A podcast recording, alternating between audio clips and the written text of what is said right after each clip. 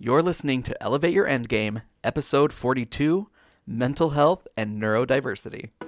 Hi, I'm Cam, and I help empathic and intuitive leaders find their confidence and step into their authenticity. And I'm Megan. I help people in their 20s find their direction so they can create an intentional future. We are two life coaches teaming up to teach you how to manage your mind and empower you to transform your life. Let's, get, started. Hello, my beautiful friends, and welcome back to Elevate Your Endgame. This is Cameron Nichols with Coach with Cam, and I am going solo today. Miss Megan, uh, the fabulous Megan Wing of Megan Wing Coaching, is on vacation with her family. And we just decided, you know what? You go have fun, I'll take care of it. So today we are going to be talking about mental health and neurodiversity. And I'm going to warn you all up front, this might sound a little bit rantish. I'm having a lot of conversations with people about um, being different as far as mental health. And I am not a psychologist or anything like that, so we're not talking anything diagnoses related.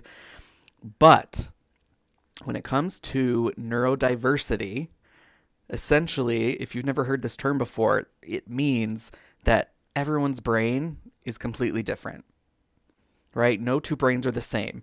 So even though just like we have our physical bodies and they kind of uh, function the same, but they're all slightly different. Like someone has a knee ache versus someone who has an elbow ache, right? They both have aches in their bodies.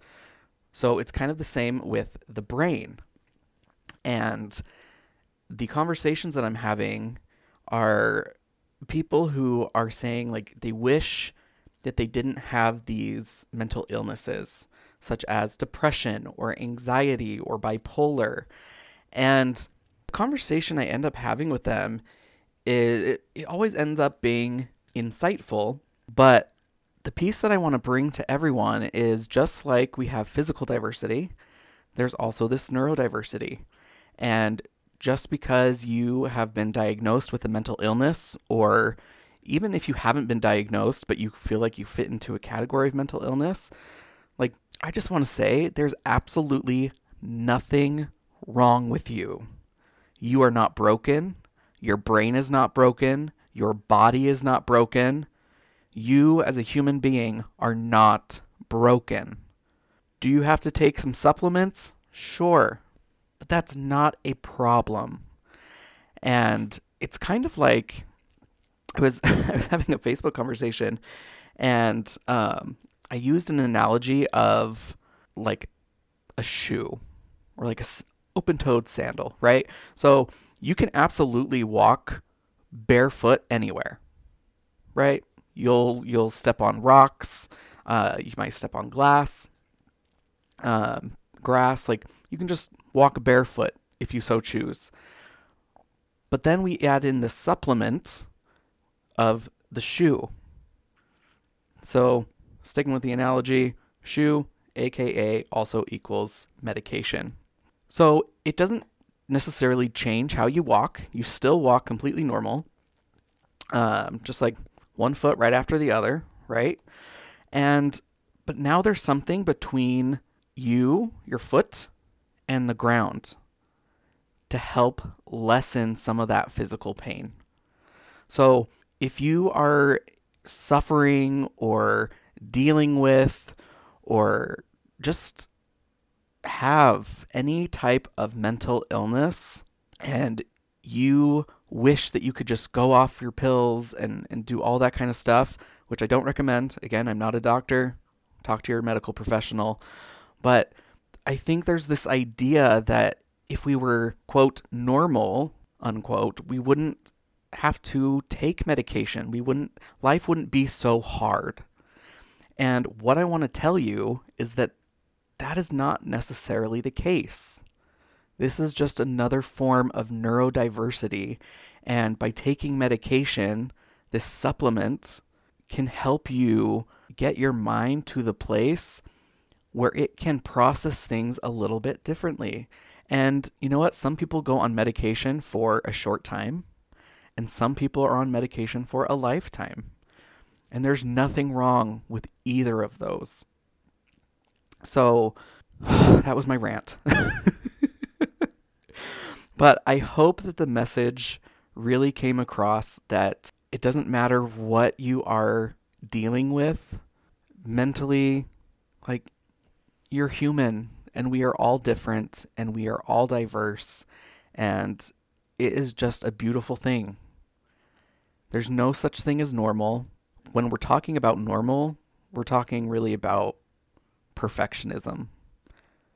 Which, and when we switch into our logical brain, our prefrontal cortex, we can understand that perfection isn't real.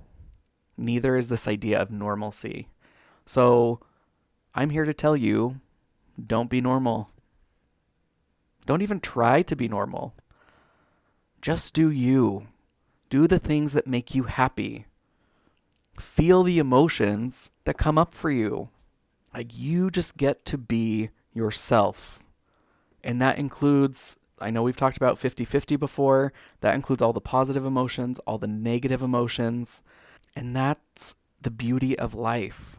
So just take that in. Don't try to be normal. Be whoever the hell you are.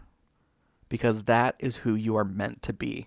And here's the thing I can already hear in my mind someone going like, "Well, I just don't want to be who I am. I want to be like so and so. I want to be someone else."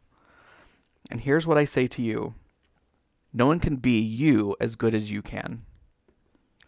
You can try to be someone else, but then you're losing the character of who you are. You have your own unique talents, your own unique strengths that no one else has. And like even if two people have the same strength, like in the same category, let's say like both are very detail oriented, there are strengths even within that that separate those two people. One might be very good at being detail oriented and then communicating that detail. The other one might just be detail oriented and amazing at organizing that detail. But they're two very different things. So just be you again, this is all kind of a rant, but I'm having a lot of conversations and I'm seeing a lot of people adding pressure to themselves and pain, and it's optional pain that, that they, they don't need to be putting on themselves just because they are, quote, different. Be different. Don't be normal. Just be you. I know that sounds so cliche and like, but it's cliche for a reason. Like, it's a stereotype for a reason. And if you don't want to be yourself, that's okay. It's okay not to want to be yourself sometimes because sometimes life is hard. That's the 50% of the negative emotions. But don't give up on finding out truly who you are what your strengths are, what your weaknesses are, what are the things you love to do. If your mind automatically went to like, oh, I don't I don't like to do anything. I I just want to like sit and sleep.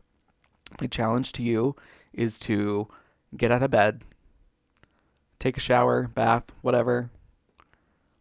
Go for a walk, try a new Netflix show, read a new book, but really just start exploring with the idea that you are finding yourself and the things that bring you joy and bring light into your life. So, today I want to keep it super short, but I hope this rant spoke to you in some way. Um, if it did, we would love to hear from you and how you are embracing your neurodiversity. So you can reach out to us via our social media. Um, you can visit my website, coachwithcam.com, and be linked up to all my stuff. You can join my mailing list that way. Uh, you can reach out to Megan and join her mailing list. Like, y'all know how much Megan and I love each other, so we are complete fans and totally recommend each other 100%. And if you need help learning to accept who you are, get through these uh, challenges and self doubt and self judgment we can help. This is what we do. And coming out on the other side of that and learning how to embrace all of the diversity you have is just, to quote Megan, chef's kiss. Mwah. All right, everyone, that is all I have for you today. Remember that shining bright gives permission to others to shine as well. Take care. Our goal is to give you the tools you can utilize right now to empower your lives. So go change how you show up in the world and go out and change the world.